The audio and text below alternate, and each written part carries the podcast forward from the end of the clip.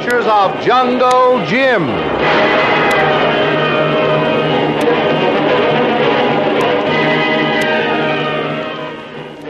The Adventures of Jungle Jim, broadcast weekly over this station, are dramatized from the full color action pictures to be found in the Comic Weekly, the world's greatest comic supplement that comes to you each week with your Hearst Sunday newspaper.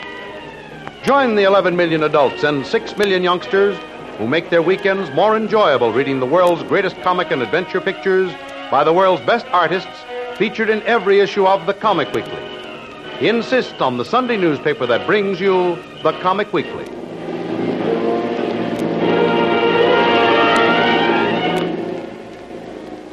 Jim and Kitty, after their almost miraculous escape from death at sea, find themselves stranded upon a lonely little island in the Pacific. Once they have established themselves with many primitive comforts created through the expert craftsmanship and knowledge of Jungle Jim, they experience long, lazy days in the sun, interrupted only by an hour or two spent in hunting and fishing with weapons and equipment fashioned from wood by Jim's pocket knife. The one thing that puzzles and somewhat disturbs Jim is Kitty's apparent lack of interest in their rescue. She actually seems to enjoy the life and is happy in this primitive setting, which is in complete contrast to the sheltered, highly civilized life to which she had always been accustomed.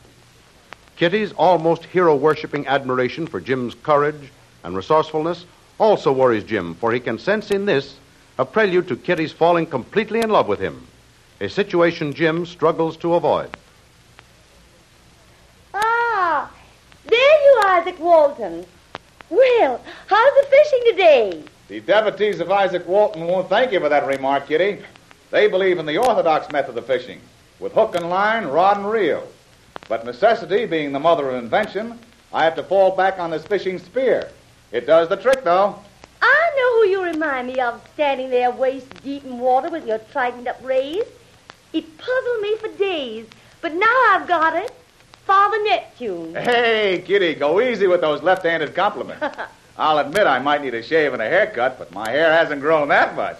No, but at the present rate of growth, it won't be long before you'll be sporting a full crop of hair and whiskers. Not me, Kitty. I'm going to attempt a shave just as soon as I've speared our dinner. Don't tell me you've invented a new type of razor in your spare time. Absolutely. That's your answer to the mystery of my careful hunt and selection of those stones. I found a nice one to use to grind the big blade of my jackknife down.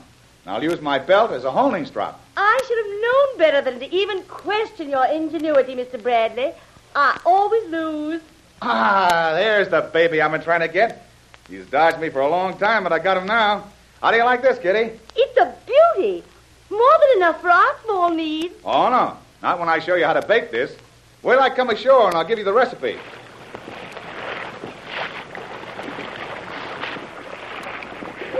Ever stop surprising me? You not only bring home the dinner, but you have a special recipe worthy of George Rector to prepare it. Oh, now, this is no Rector or Oscar of the Waldorf special. This is an original dish, uh, Kitty, created by the Malay natives. And it's equal to any of the fancy continental cooking you've ever tasted. I don't doubt that. You're a wizard of the kitchen, Jim. Mm, You're not doing so badly yourself, Kitty. You're certainly a very apt pupil. You? Now, uh, let's go over to our al fresco hotel, and I'll show you how to put this new little dish together. Do you like pompano? I adore it, Jim. Oh, swell. Then you like this. This fish has a flavor that closely resembles pompano, and the method the Malay natives use in baking it gives it an added flavor. It uh, takes a little time to prepare, but it's certainly worth the trouble. Oh, stop it, Jim. I had a good appetite as it was, but if you keep on tantalizing your description, I won't be able to wait until dinner.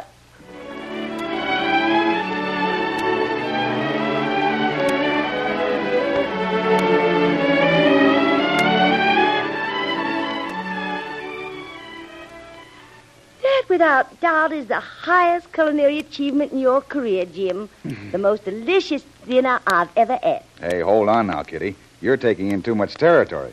For anyone who has dined in the best places on both sides of the earth. I mean it, Jim, honestly. Why, I wouldn't trade the finest dinner from the greatest chef in the most luxurious hotel in the world for the meal we've just finished. In fact, I've never enjoyed life as completely as I'm enjoying it now. Now, Kitty, don't let enthusiasm run away with you. I'll admit there may be a touch of color and glamour to the initial novelty of the existence like this. But it's not even skin deep when it wears. And it wears out awfully fast. Why do you constantly try to disillusion me about this kind of life? I tell you frankly, Jim, it isn't going to do the slightest good. I repeat with more emphasis than ever, for the first time in my life, I am completely and serenely happy. I've everything I've always wanted in life. Oh, come now, Kitty. You can't make me believe that. A woman who has had all the advantages you've had? Why do you always bring up the past, Jim?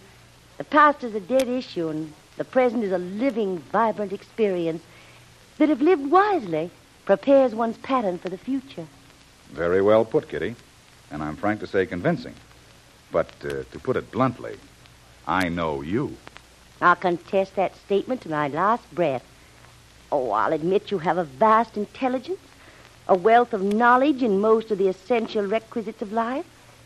But there are two vital forces very necessary to a man's complete happiness that you're woefully ignorant of, and I suspect you're very much afraid of. And uh, I suppose uh, one of them is you?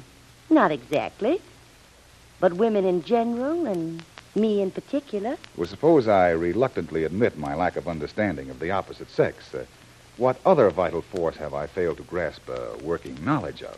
The answer to that is so apparent it really needs no answer. But perhaps it's because it's so obvious you've overlooked it. Like the fellow who couldn't see the forest for the trees? exactly. As a matter of fact, there are none so blind as those who won't see, and I think you have deliberately closed your eyes, as well as your heart, to the one thing you need above all else a woman's love. Well, I've managed to survive pretty well so far, Kitty, without it. That remark proves my point that you are so completely ignorant of it. Because if you could recognize it, you'd realize you'd never been without it. There's always been a woman in your life, but either you run away from it, or the woman has finally given up the hopeless struggle. Well, according to your philosophy of the power of love, Kitty, uh, these women were weak, or they would have gone on. There's a limit, you know, to even superhuman patience and endurance.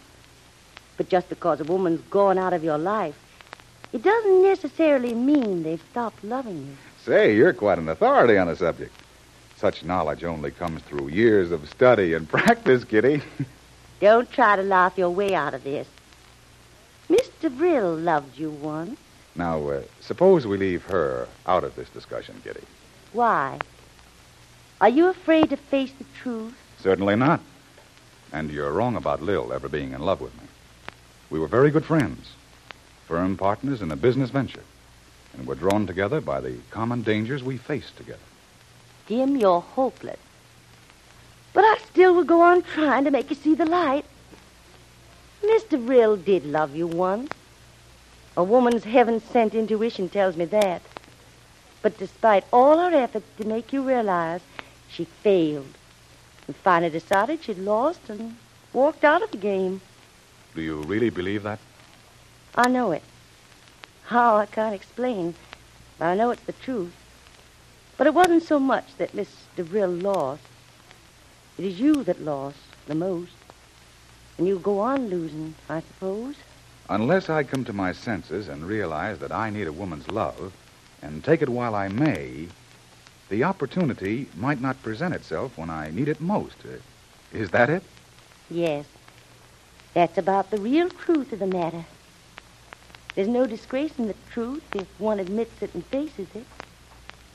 I love you, Jim. You could love me if you let yourself. I could be happy with you. And I know I could make you happy with me. You may be right, Kitty. But it's something I know can't happen now.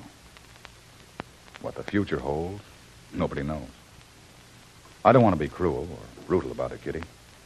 But the truth is, I know I don't love you now. And I don't want to deceive you into thinking I ever shall. Oh, come on. Please let's drop the discussion now, hmm? I'd like to go off alone somewhere and think things out.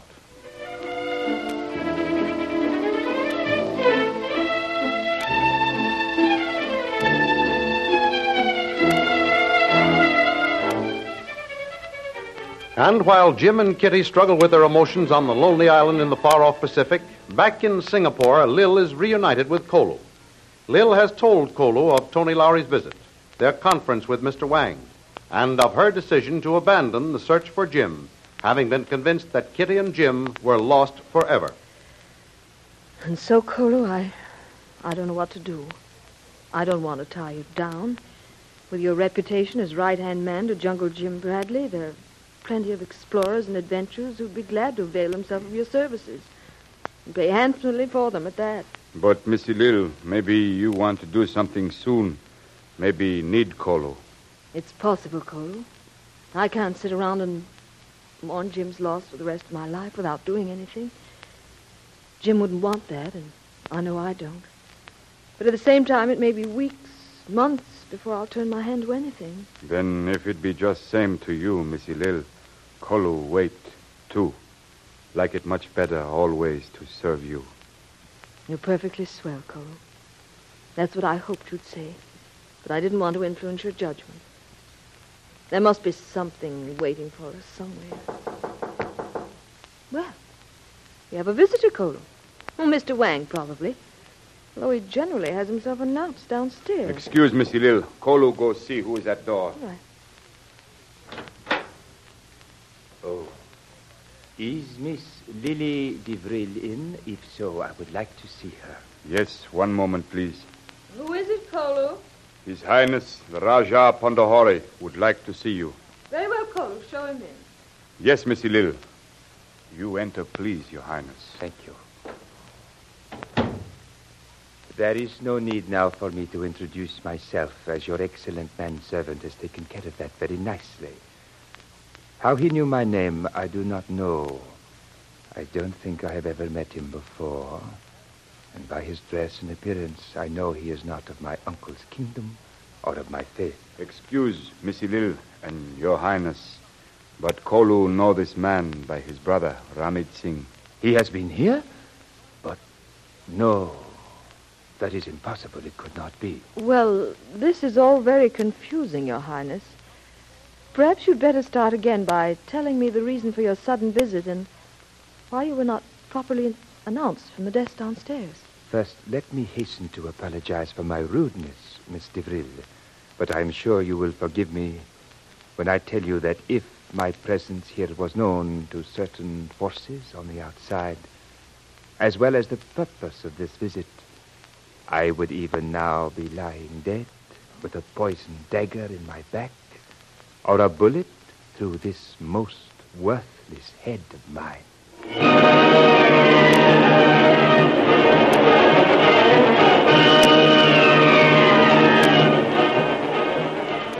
Who is the strange Oriental visitor who has just paid such a sudden and unannounced visit to Lil's hotel suite? What is the purpose of this visit and the danger that lurks behind it? Don't miss the next exciting episode in the adventures of Jungle Jim. Remember, you can follow these adventures in the full color action pictures to be found in the Comic Weekly, the world's greatest comic supplement containing the best full color adventure and comic pictures. Remember, no other comic supplement can give you the top names of Cartoonland like the all star favorites to be found in the Comic Weekly. The whole family follow the fun and frolics of Jiggs and Maggie, the Little King, the immortal Donald Duck, as well as the exciting adventures of Flash Gordon and Jungle Jim. Join the 11 million adults and 6 million youngsters who every week find the greatest of home entertainment in the Comic Weekly, which comes to you with your Hearst Sunday newspaper. More thrilling radio adventures of Jungle Jim will be heard at the same time next week over the same station. Be sure to tune in.